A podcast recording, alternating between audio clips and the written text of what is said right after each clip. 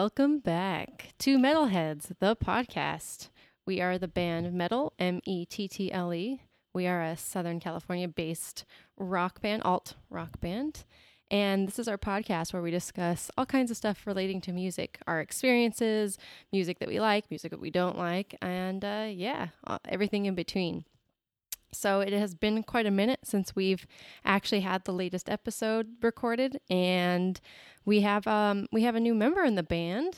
So before we get into the main topic, I definitely like to introduce our newest bass player, Jerry Morales. He is pretty awesome, and uh, yeah, Jerry, why don't you say hi and introduce yourself and all that fun stuff. How's it going, everybody? Um, it's a pleasure to be here. I'm actually really excited to uh, be part of the band. Yeah. Just really excited, want to hit the ground running and see what we can do this year. Started off strong. Nice. I like how in the Google Doc, your little icon pops up as like a groundhog. That's so cute. Is that like your spirit animal or something? Jerry the groundhog. Or is that mine? Yeah. yeah. Oh, really? Yeah, Jerry's the groundhog. I maybe, didn't know. Because he's he's emerged. He's emerged. This is oh, very shit, symbolic. Maybe I'm the groundhog. Oh, no. I don't know who's the groundhog. Scott's the groundhog. So this uh, week we are discussing The Killers. You know, that one band. They just, uh, they had some new release recently, more or less, right? I don't know. Yeah, it was a while ago. I maybe guess like so. twenty sixteen-ish. Oh, she... No, maybe twenty seventeen. That's how know. stuck in the past I am. But yeah, we're going to uh, we're gonna discuss The Killers. Every week we pick a band or an artist to discuss, and um, one of us kind of does the deep dive, and the rest of us really talk about how that Uh, band or artist influences us or our music, and, and kind of what they've done for the industry. And then we kind of discuss whether or not we think at the end of the podcast, do they rock? Meaning, do we believe that they've actually made a good contribution to music? Do we believe that they uh, they have a positive influence and make good stuff? So yeah, let's get right into The Killers. Scott Gossett, what do you have for us? All right. Well, how The Killers got started was they were actually a local band in Las Vegas. Brandon Flowers was looking for some kind of synth pop band, and the guitar player Dave Koenig was looking more for uh, like a Brit pop kind of Oasis-y type of band. And Brandon was into that too, but he was kind of more like a Joy Division, New Order type of person. Brandon actually started looking around at the cars in the area because he couldn't find band members, just to see who had uh, bumper stickers that were bands that he liked. He eventually ended up finding Dave from some stupid ad on like whatever would have been Craigslist back in the frickin' nineties. MySpace. There, yeah, you, well, there you go. Maybe yeah, MySpace. Maybe that worked. That. Yeah, maybe so, it was plain old Craigslist. Who knows how long that's been around. Right. Yeah, so... So after after they met up, they ended up starting a band, and the biggest problem for them was in their scene in Las Vegas, everybody was like a metal, metal emo type of band. Like, like th- these are kind of like old names for new people, but things like Thrice and Thursday, yes. like th- that was kind of the sound that was going on back then. So they didn't really fit into that much. In fact, they were booed off the stage multiple times because they didn't sound like anything anyone was used to. And like Green Day too, huh? Like stuff like that too, right? A little uh, bit. I don't. I mean, that's not really like this. It'd be more like Korn or yeah. like stuff like that. They were complaining.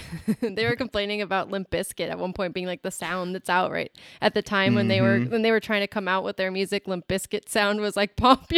It's like, well, and oh, just shit. Imagine like how much that sound yeah. just you know doesn't hold up anymore. Yeah. It does not. Yeah. I mean, I feel like it barely held up then. I know. There was a few, especially living in the Inland Empire. That's true. Loved the shit out of that. Yeah. Um, one one thing I did want to have to say about them and them not fitting into their scene and kind of trudging through it is I identify a lot with that. Any band that I've ever tried to start w- wasn't really influenced by any music that was going on at the time, so it's really hard to find a group of people who would be interested in listening to you, because most people just aren't interested in listening to something that isn't what they're used to listening to. Even one of the ladies in a documentary we watched from a radio station said that she, even though she liked The Killers, just didn't know what to do with them, because they were so different. Yeah, they, she said she couldn't find any uh, bands to pair them with. Like, she didn't know what to where where in the rotation to throw them, or if she was booking shows, she didn't know what bands to put on the ticket with them. Yeah, I think that would be such a yeah. big uh, obstacle for them at that point, especially with uh, at that time, like Thrice and all those bands. That was the screamo oh, yeah. time. Yes, so that's right. when yeah. you put screamo and you're trying to throw in something like the Killers, yeah, I don't, I don't, I don't know if anybody can really say like, oh, you know what, these guys are gonna fit in that pretty well. Oh but, yeah, and they even yeah. made up uh, made that joke that they come out on stage with these blazers on, and like you said, yeah. the, the scene was like the screamo thing, and so and like you, eyeliner and yeah, long combed over hair. Exactly, yeah. the aesthetic of it was even so jarringly different. So I can, I mean, we definitely relate to that. I mean, especially us even now. It seems like rock music has pushed into two very distinct scenes, and one would be just pure metal. And obviously people who know metal know that there's a million freaking genres of metal, but nonetheless, people who are fans of metal specifically are diehard metal fans. Yeah. Then we have punk rock, and that is its own scene, but there's no real local scene for rock music that doesn't really fall into a metal or punk rock category. And it does, it does kind of get hard when you're trying to do something mm-hmm. different, but I feel like, you know, through time, like all of that ends up shining through and people glom onto it. And sometimes that starts a whole new scene all on its own. Oh yeah, for sure. Like you said, like, like punk and maybe even, dare I say, you know, the butt rock thing where it's kind of, it's kind of hinging on, it's not at all close to what we think of as metal, but it is heading in that direction as far as all the distortion and the, you know, there's a million bands that kind of sound like that. And, and, and like you said, it's, it's like, for them, they were trying to, what, what were they calling it? Call, coming out with this like Brit rock sound. And in the time when everybody was screamo, and we we're kind of coming out with a yacht rock sound. Oh, that's so sick. A yacht rock wine country sound. Exactly. Yeah. During a time when everything is like, there's like no, there's either metal or butt rock or just, you know, Billie Eilish. So that, getting mm-hmm. alt rock awards. So, you know, it, I, absolutely relate. And while we're not wearing blazers and, and wearing eyeliner, well, at least some of us aren't. Figuratively. Yeah, exactly. Not yet. Yeah, yet. It, we might transition to that if it works, right? Um, yeah, I mean, I think, if, you know, physically the, the look of us is going to look different. I even know a lot of acts that, like, you know, everything's very synth and backing track, and people are even shocked to see a four-piece band with actual drums, you know. So that's, I understand the, the difference in how, you know, trying to break in through a scene where there is no scene for you is, is hard. Yeah, it's definitely a challenge. I mean, like, just to show up and play and be, like, booed out of the stage oh is God. Like, come on, man. I mean, like, we're a rock band. Yeah. And it's like, it takes a lot of courage and a lot of time, a lot of work, you know, to make it happen. But at the end, you... people will realize, you know, that there's talent and that they will acknowledge you. So The Killers is the perfect sample for that. You I know, think so it, too. Absolutely. Yeah. With yeah, the they British definitely band. Broke uh, barriers. Yeah. The, the the timing that they came up with all the other music that mm-hmm. was going on, I. Yeah, I give them props for doing that. And they also didn't have a sound where you could i- immediately identify them as, oh, you're just another one of these bands. You mm-hmm. know, like, I know we harped on them a lot in the podcast, a couple few episodes, you know, our beginning episodes, but we always bring up Greta Van Fleet. You know, Greta Van Fleet comes out and you instantly know who they're trying to be as much as they'll try to pretend like they're not. And, you know, these kind of like, really kitschy like throwback bands, they're just that they're just kitschy throwback little like, oh, look how cute, we're trying to be something that once was, don't you feel nostalgic? And The Killers, while they're being influenced by, you know, this kind of like British rock, and didn't come right out and sound like The Cure, you know. They well, an interesting example that I never really thought of about that uh yeah. uh what's it called um just the throwback sound, like the Greta Van Fleet type of thing. Mm-hmm. I feel like people kind of treat it like they would like an ex-girlfriend, yeah. where they're like, oh, like I haven't seen them forever, I think maybe that could be fun. And then when they go back to it, they're like, oh, that's why it was just whatever no. about that. So, so, so they're like, you, like if no. you do something new, then like there's a chance you could take them on a different journey, but you're probably just gonna, yeah. you know, that friggin' was a mistake. Yeah, you're like, yes, oh, exactly. That's why I didn't really like that that much. That's all.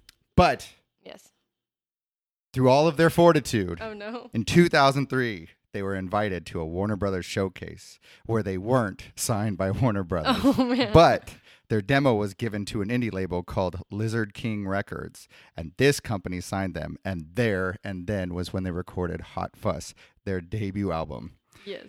I don't know who does or who couldn't remember this, but that album exploded. exploded. Oh, God, yeah. Back then. I remember I went to Street Scene, which is a long overdone festival that was in San Diego in the Gas Lamp.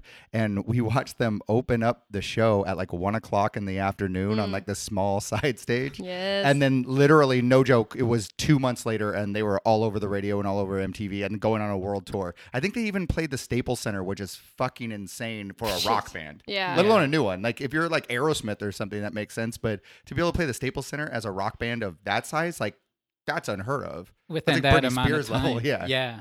That definitely shows the, you know, the demand for that type of music, you know, back then. Cause like, or just something new in general. Something yeah. new, right. So people were like, people wanted to hear like something better, something more, you know, catchy, more rock, you know, more like new too uh, at the same time. But yeah. um yeah, like you said, success could happen just like just like this band, you know, the Killers, just absolutely work and preparation. I think like another thing that um about the Killers though, that uh, back then when I was listening to music, I, I was listening to all the, the emo bands. Of course, yeah, so everybody yeah. was. All that stuff, that's what I was listening to. A lot of the bands that I listened to were not on the radio, so that was another yeah. thing too about the Killers is um, they came in with their own sound. Mm-hmm. They didn't fit with what was going on, mm-hmm. uh, whether it was on the radio or what they call underground. Yeah, yeah, yeah. Right? But they still made their way onto the radio. I didn't know what was going on on the radio at that point. I wasn't listening to it, but yeah. just the fact that they got on there and they really grabbed my attention and actually got me to start listening to the radio again because yeah. they put something like that back on and it was so different. Yeah. It was refreshing. Yeah. Than like listening um, to the same songs over and over, that usually what the radio stations do anyway. So yeah, and I would hate to compare them to something like what they were trying to say back then, like, oh, they're like an eighties rehash band. It's like there was mm. no eighties yeah. band that had a drummer that went off like the drummer from the Killers. Like when you yeah. listen to that band, like, like you know, if they were trying to sound like the eighties, they just have a drum machine playing the same stupid four on the floor type of beat almost yeah. the whole time. You know what I mean? Mm-hmm. But like that guy changes up even what patterns he's playing so many times throughout the song that you'd never be able to mistake it for like an eighties style band. I mean, it doesn't even make any sense, but that's what they were trying to, you know, like sell to the people at that time to get them to be like, oh, if you like this, you'll like this. It's mm, kind oh, yeah, of. Yeah, which you I, know was, what I mean. I want to. Yeah, absolutely. Like what Roy was like had to if say on that one. We're talking about Ronnie Vannucci's. Yep. That's one. We have not like, Dave Norcross. We have hours, even days, to talk about yeah. with that about that guy. He's so like his his style is really captivating. You know, it's like loosey and tight at the same time. But oh yeah, it's so different. Like every part pattern, every little like open hi hat that he plays, he knows when to play it, where to play it, and why. You know, he's playing it. It is. If you just like listen to the song, it, it just like makes sense, and it sounds newer. Like it doesn't sound like like the bands that you were talking about, exactly. you know, like eighties and stuff.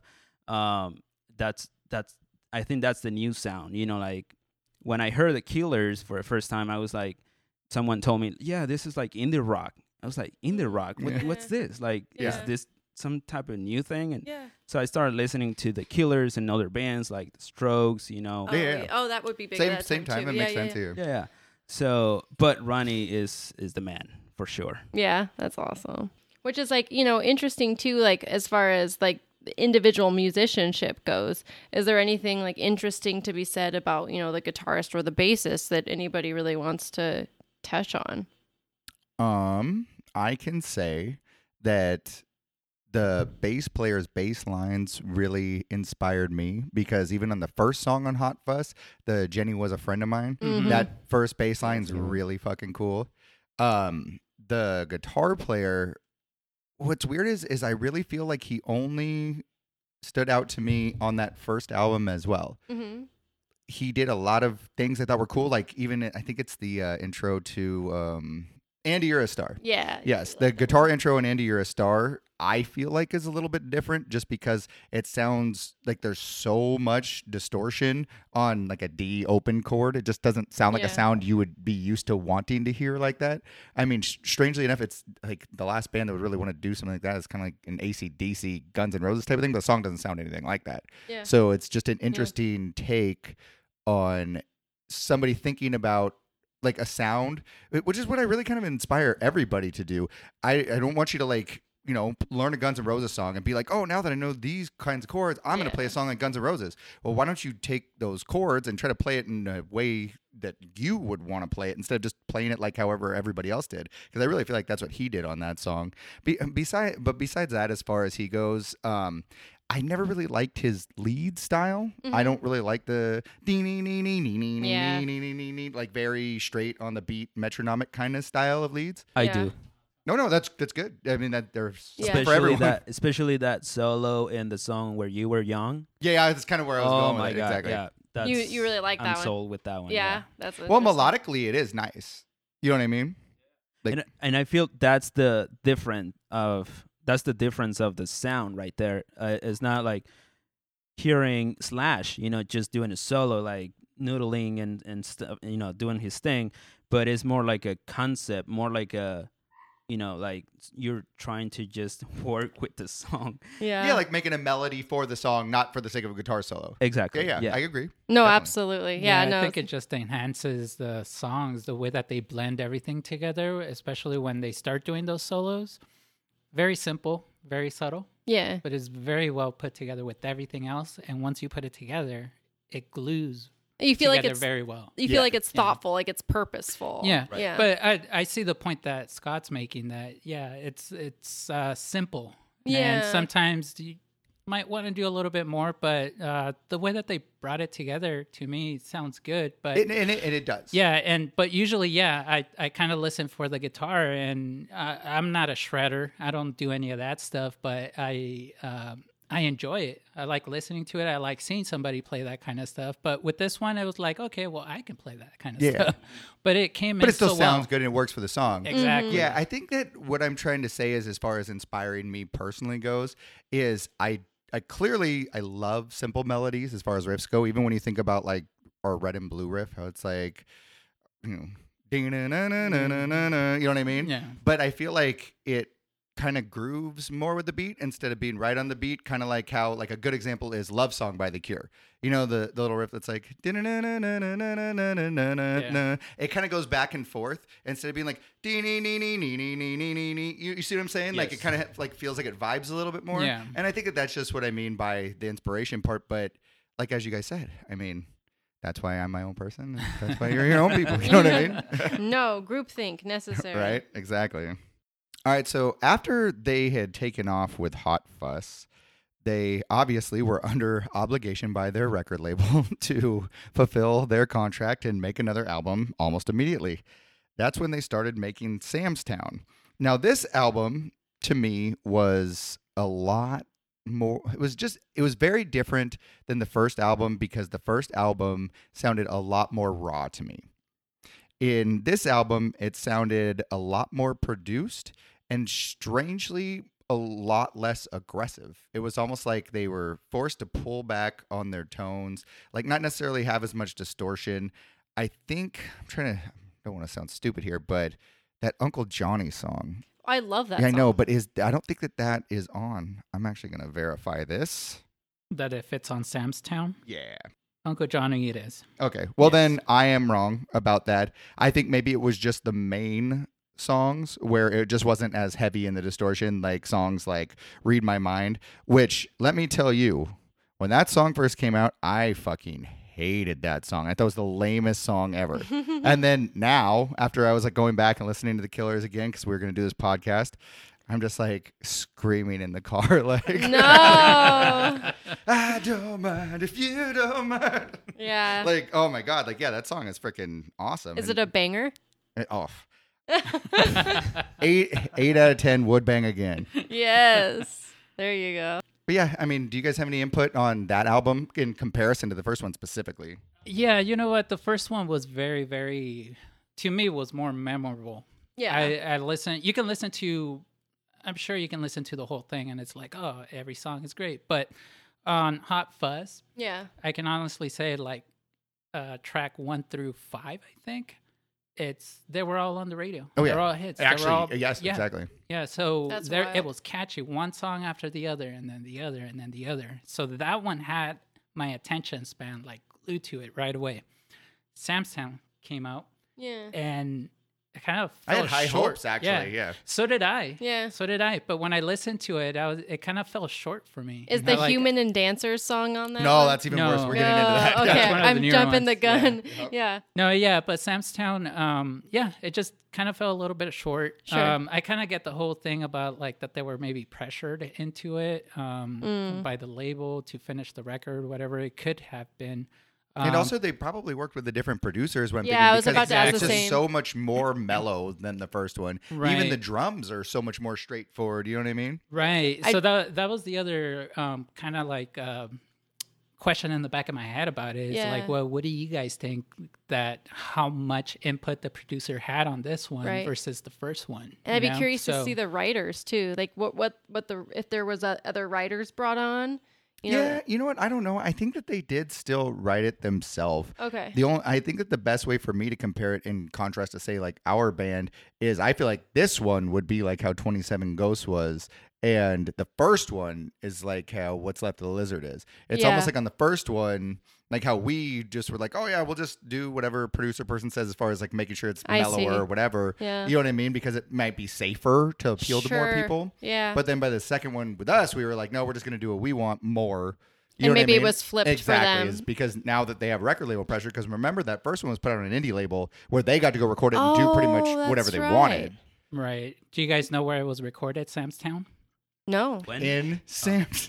Oh, no, shit. Uh, Yeah, no, actually, well, here's some interesting uh, facts about this album and their the title and where it was recorded. Yeah, yeah. Um, uh, the Killers, obviously, they're from Vegas, right? Yeah. Sam's Town, this, the name was actually uh, taken from the casino called Sam's Town. Oh, dope. So I don't know what? if you guys, have you guys been there before? No. I've never no. actually been to that one specifically. Yeah, so I've been there myself. It's a nice casino. They have every everything's clean and good, but just the crowd is for the older generation. Mm-hmm. So I just thought it was funny. It was like, oh, they named it after that casino. But that's where Sam's Town came from. They named it after that casino. And when they went and recorded, it was actually recorded at the recording studios in the Palms Casino, which is right there in the strip. Oh, nice. Yeah, yeah they yeah, actually have cool. a recording studio there. It looks really nice. But yeah, um, everything was done there on the spot in their hometown. So that's why to me, when I listened to that to that C D, I was kind of hoping that oh, it would yeah. bring a little bit more because all you this, know, you're home. Yeah. You're, yeah, home, yeah, you're right. recording at home. You kind of have mm. more inspiration type thing, but just kind of fell short. Yeah. Yep. It, it, yeah, it was released in what, two thousand six? You know, for the year, it's it was like really experimental, like yeah.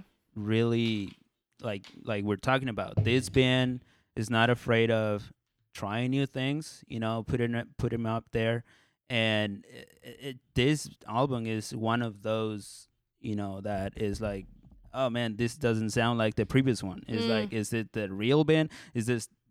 Are they using the same you know band members? Mm-hmm, are they mm-hmm. using the same writers? But also, uh, Brandon's lyrically, you know, writing in this album is li- really interesting. Oh yeah, Not re- like really interesting. Yeah. Uh, one thing that kind of like sticks out in in his in his writing is that his you know religious point you know mm-hmm. point of view, because he always like adds Jesus and like you know biblical biblical. He's supposed to be Mormon. Yeah. Oh, okay. Oh, okay. Well, and then. In this album is there's a song called Interlude and Exilude. I don't know if that's pronounced right, but um, this is kind of like the welcome, you know, and goodbye, like in the mm. same album. It's yeah. like, what are you trying to say, Brandon yeah. Flowers? What yeah. are you trying to say to me? You know, like what he's trying to tell you by that. Yeah. But it, it's really cool. I like the concept of yeah. the album. They there were like a few hits off of the, this album, and I, I personally like the sound uh, of this. You know, Sam's Town album. It's more punchy, dancey a little bit. You know. Well, it's much more produced sounding, in my opinion. It sounds way more like it belongs on the radio. Right. Yeah. Right. Yeah. Right. Yeah. That's that's what I'm what I'm saying, but.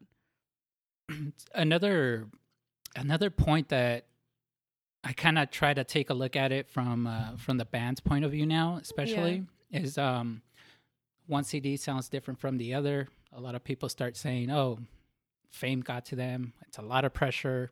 Uh. They went to a bigger label. They sold out, whatever it may be. But, um, and I'll be honest, I used to think that stuff too when I would listen to like one of my favorite bands, and then they would change it up and I'll be like, hey, you know what happened? Oh, it must be because they're getting bigger. Yeah, yeah. Or whatever it may got be. It. But um, kind of show that I was listening to another program. Uh, they had one of the singers of a band I used to listen to, Saves the Day. And back then I used to uh, love them when their first C Ds came out, everything up until they signed to a major label, and then they brought out one of their albums, which to me was a three sixty on it as far as what they did. Oh, one eighty, sorry. Yeah, yeah. So basically I, I had that idea. I was like, oh, they went to Warner, major label, yeah, they sold out.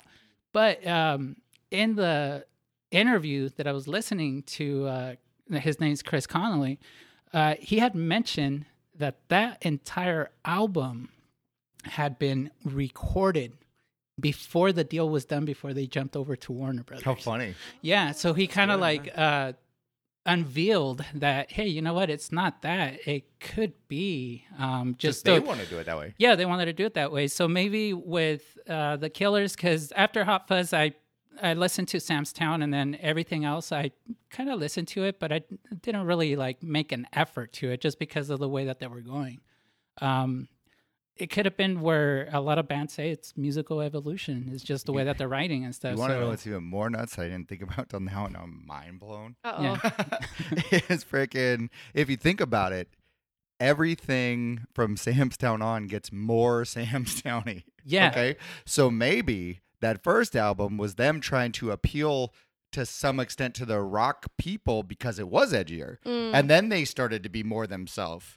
So I could be completely uh, backwards and wrong. You know what I mean? Well, and, no, that but, could like based be off it. What you were saying, yeah. yeah. Yeah. And also, too, that Uncle Johnny song is on that album. It is. Oh, mm-hmm. yeah. I thought I said That's that. why I said I was wrong about them not being as aggressive, because they have like ah. still some of that more dirtier guitar stuff. Because that's the only song I really even connected with on that album, to be honest with you.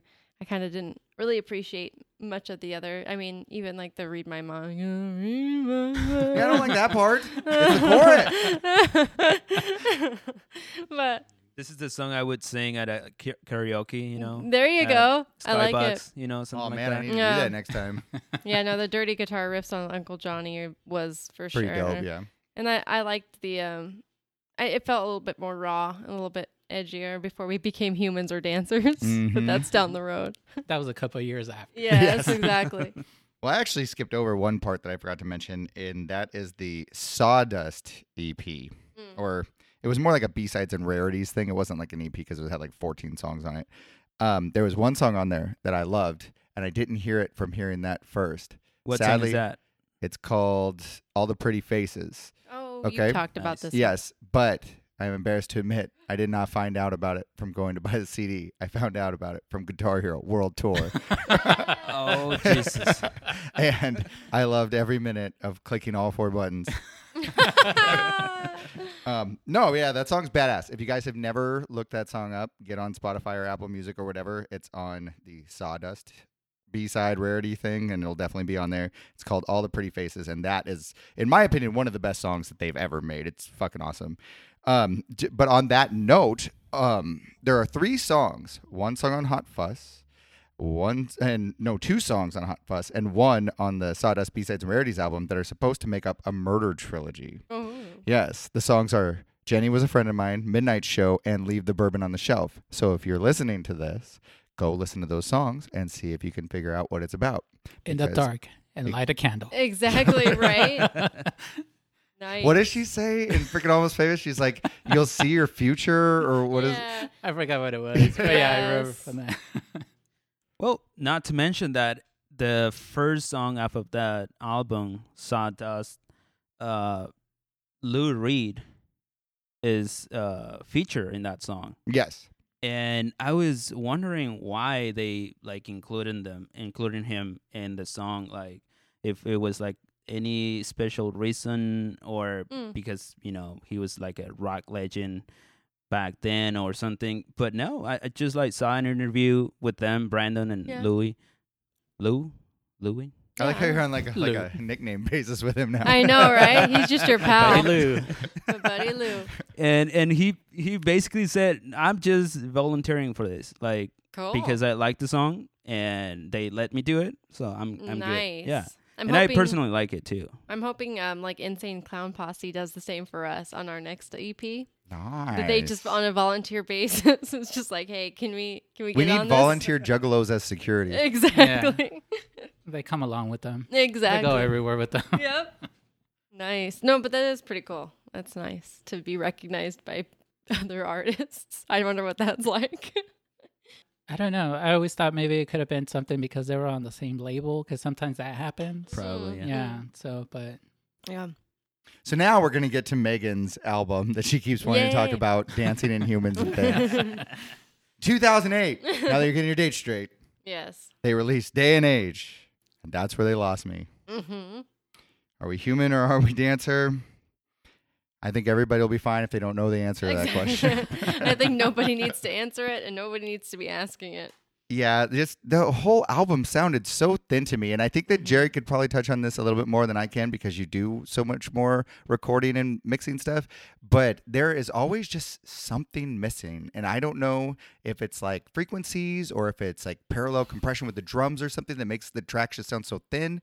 But yeah, this just didn't sound anywhere near as put together, in my opinion, as the past two albums. Yeah, as far as the music goes, because I listened to it, yeah, I, I listened to it because I knew where we were going to be mm-hmm. doing this. Um, I didn't listen to it voluntarily for any other reason. Yeah, no, but one of the things is, yeah, um, as far as mixing, because I mean, I've, I've done a lot of mixes myself. I've done a lot of recordings. When I listened to this album, um, musically, all the instruments sound good. Okay. It's not bad. Yeah. It's the arrangement of them is not a bad thing either. It's just, it doesn't have the energy behind it. Mm. And it's one of those things where um, I've done it myself too, is uh, I've, I've gone into a studio with an artist and or a band and I record them, and it's not quite there. Huh. So as a producer or recording engineer, when you start putting it together, you just kind of glue in as much effort as they put into it. So you so, think it's actually performance effort that's lacking, not so much the mixing, huh? Um, that's yeah. what your take is on uh, it? Well, that that could, that's my point of view. Sure. Because that's just one way that you can do it. And yeah, as a as a mixer, then they tell you, oh, your job's to make it sound good. Well, you can only make it sound as good as it's recorded or as yes. it's, the effort goes in. So that's just one of the things. I'm not saying that they played it bad. I'm not saying. Right.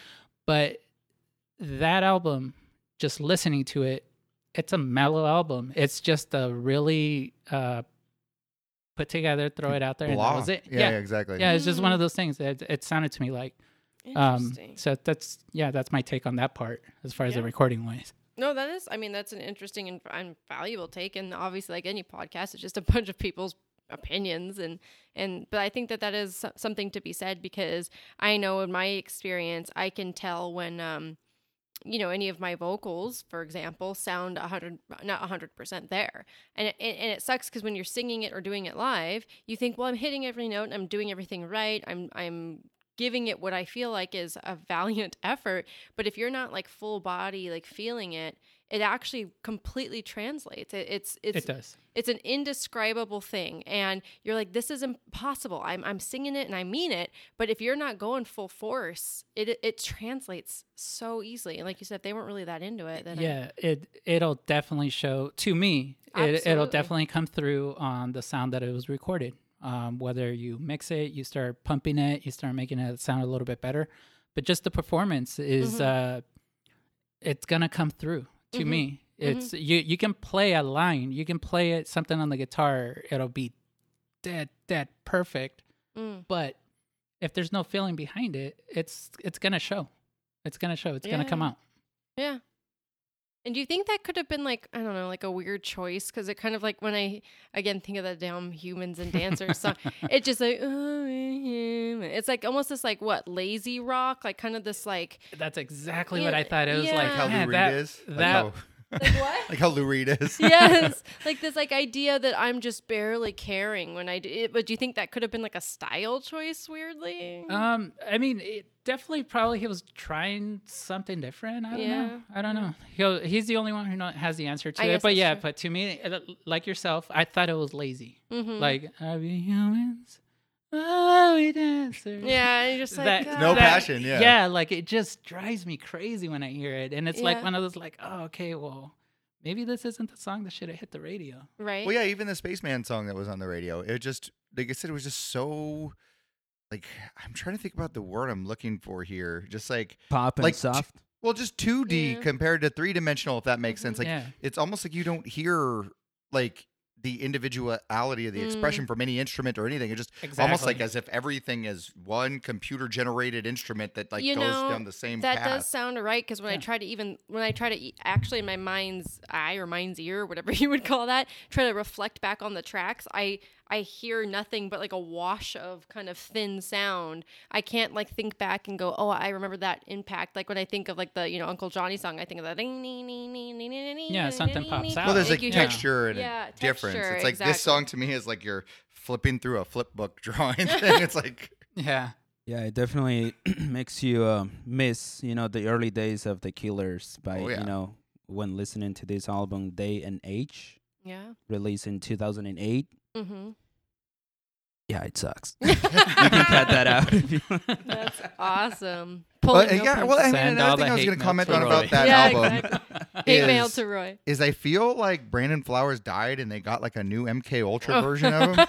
I love that. Because his voice just doesn't even sound the same. Like, yeah. Like, and I don't know if it's again like what Jerry was saying about the attitude and the performance, but I mean, he doesn't even sound like the same person. In the first one, he sounds like yeah. like forceful and present. And this is just like, almost as if he's singing like he's in a church choir where everything is like all like, well, you know. Talk about eighties throwback. Like that's kind of the sound that I remember. This kind of like, oh God, like um, what song am Are I you thinking, thinking of? Thinking of Madonna? Madonna? N- no, I'm I'm not thinking of Madonna. I'm thinking of like like the really cheesy kind of like like you said this like op- Tears for Fears. Yes, like, like how they're like v- not very present. No.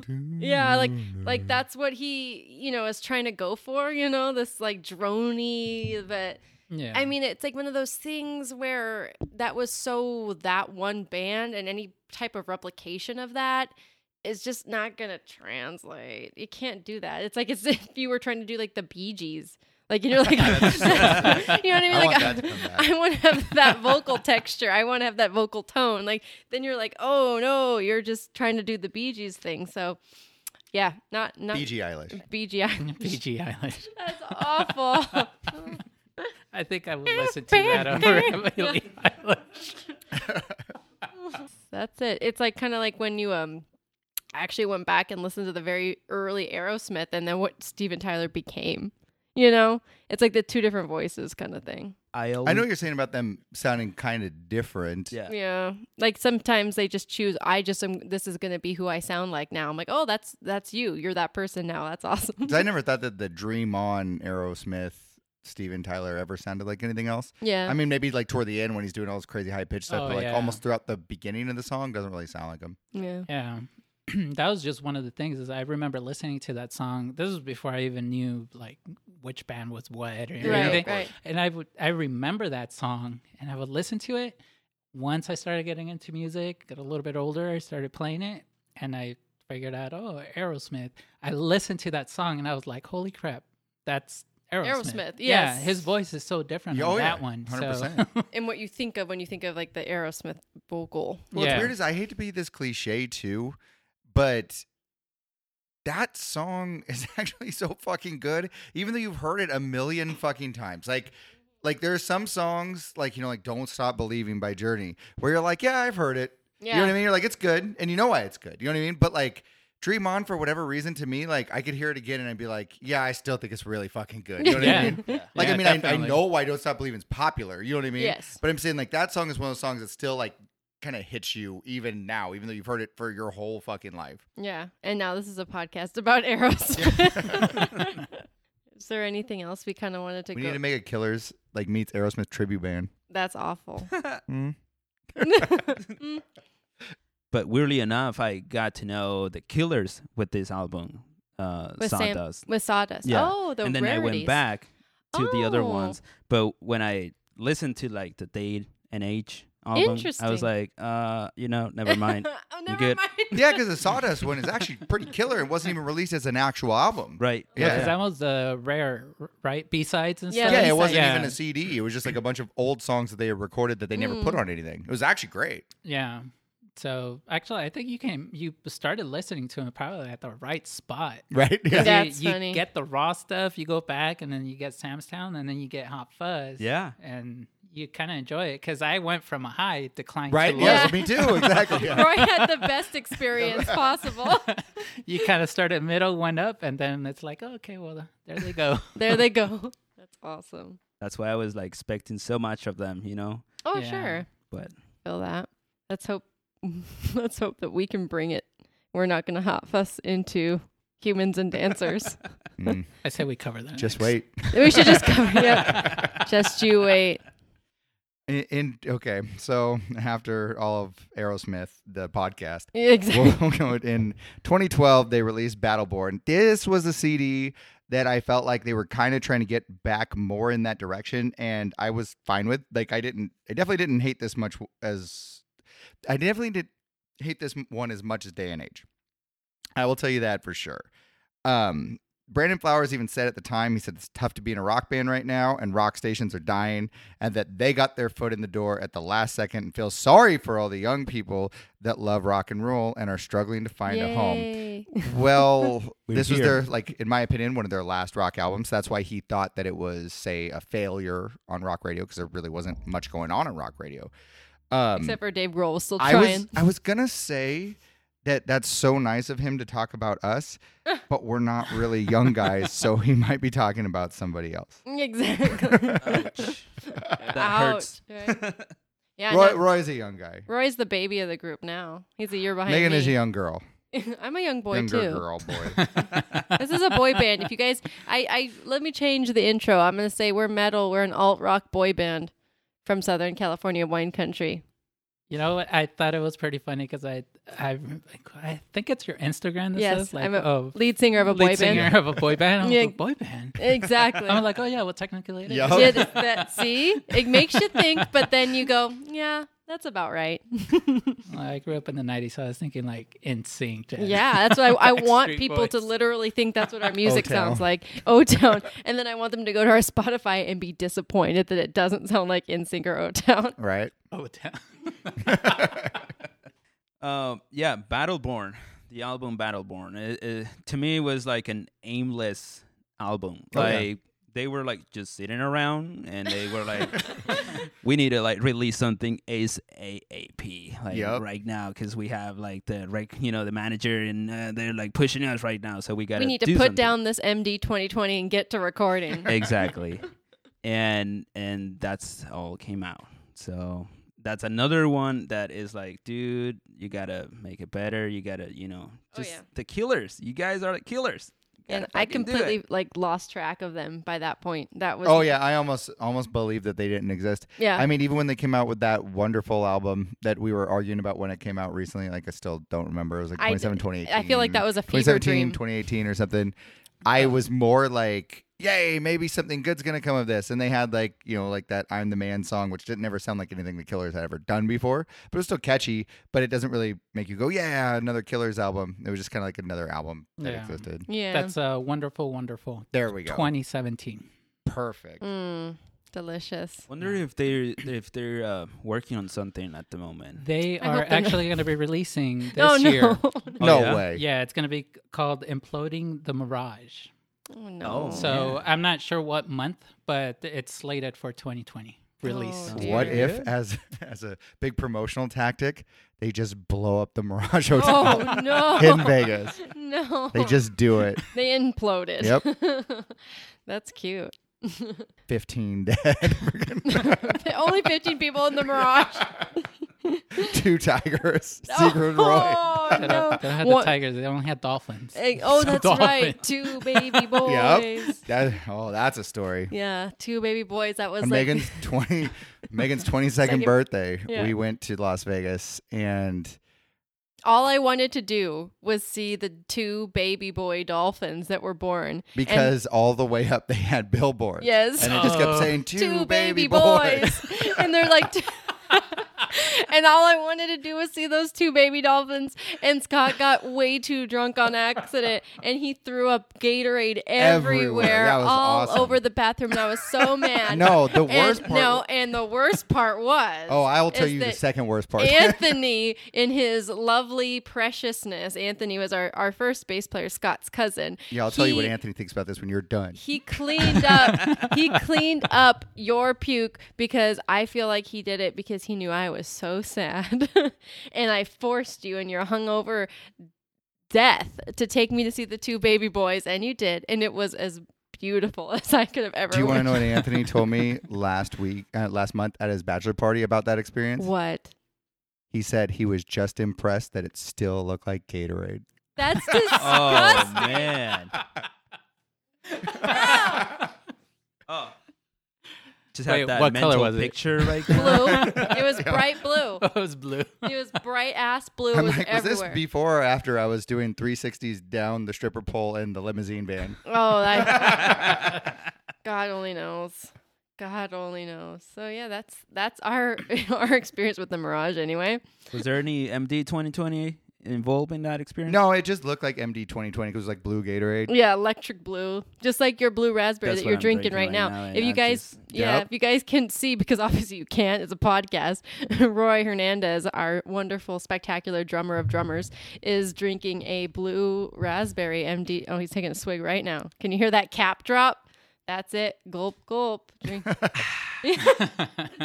We still can't find that gold. So if anybody listening listens to this mm-hmm. finds the M D twenty twenty gold, Give the limited edition one for twenty twenty, give it to us. Shoot us some pictures. We want it. Yeah, send us a bottle. But on that note, I digress. I digress. But we had a great podcast. I think this was exponentially more than I could have ever imagined, and I feel like we we made beautiful, beautiful rock and roll discussions tonight. Enough about me. Oh, stop. But all right, so we need to know, yeah, do the Killers rock? This is going to be the important question for the night, and we have to start with Roy because it goes clockwise. Oh my god. Well, here's my honest opinion about the Killers. Are you guys ready? Mm-hmm. I'm ready for it. Okay. I honestly, after, you know, the albums and the good and bad things that we we've talked about so far, I really, really, really, really like the Killers. And just because not as a band or as their sound, but how they transcended in time, you know, how they transition from one genre to an, and make a new one, you know, for like everyone. And that to me is hope. Like that, that I see it, I see it as That's motivator, you know, mm-hmm. and obviously there's a lot of things involved, you know, the the uh, record label, marketing, uh, even like the generation, you know, like mm-hmm. right now That's it's true. so okay. different that um, it's it's hard to like really find a good band, you know, like a rock band. Um, but they, th- I think there's one. It's called Metal. M E T T L E M E T T L E Um, but I mean, like, I just have like such respect for the Killers, you know, for what what they've done. And, and the music, you know, uh, history. And um, yeah, so I love him. They freaking rock. Absolutely. And thank you, Ronnie Vannucci. He's the man. Yeah. Nice. I like that. You got to thank Lou, your buddy Lou. Your buddy Louie. Lou Reed. Uh, that's another podcast. Absolutely. Scott is going to hate it, but I'm good. Nice. Jerry, how about you? What do you think? All right. So the Killers started out great. Mm-hmm. Awesome album. Introduced to, I was introduced to them with their very first one, Hot Fuss, so I loved it.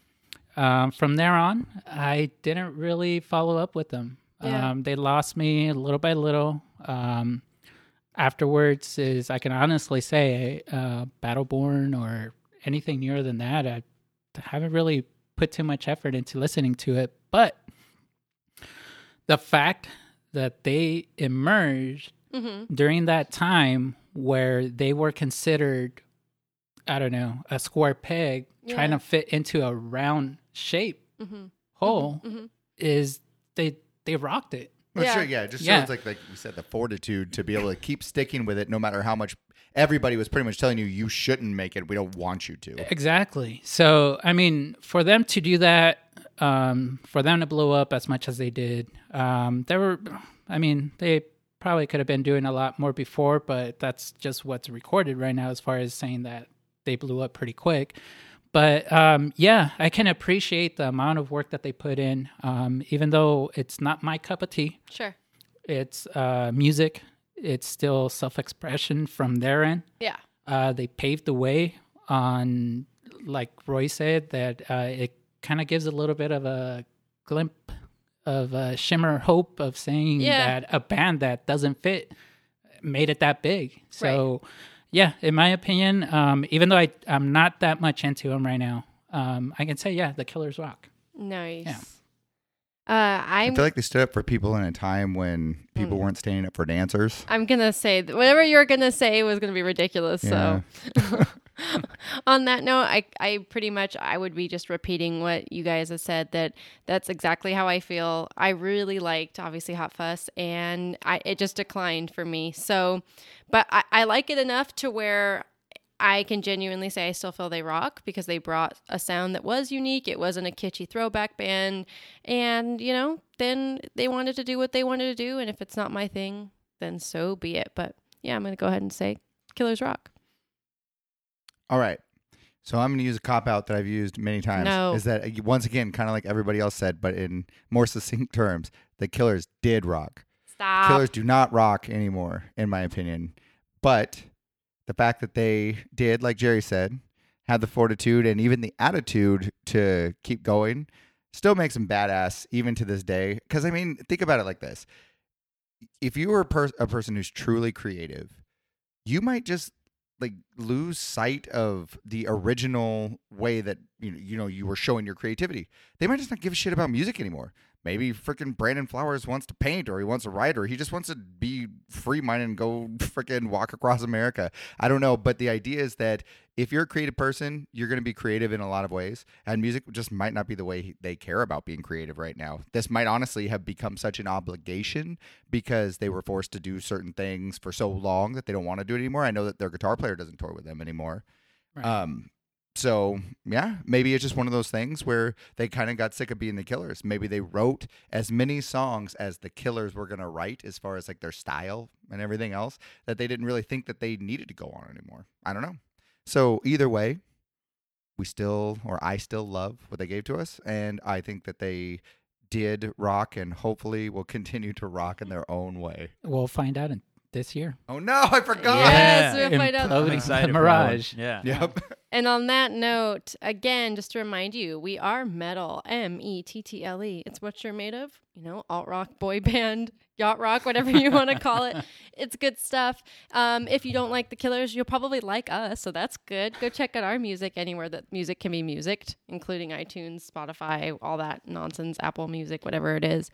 And yeah, uh, subscribe, catch us for some more podcasts. I got a better idea. How about, instead of saying if you don't like the Killers, or you do like the Killers, you might like us, how about you say, listen to the Day and Age album by the Killers, and then put on our album, and so you'll feel a sigh of relief. Stop that you don't it. have to listen to Day and Age by the Killers anymore. That's amazing. I like it. Well, on that note, Scott said it fine. People are gonna be people are gonna be like, that's the new Killers. Yes, that's we are the new Killers. Take that, Killers. Go. Take that, Mister Flowers. All right. Have a good night. Metal out.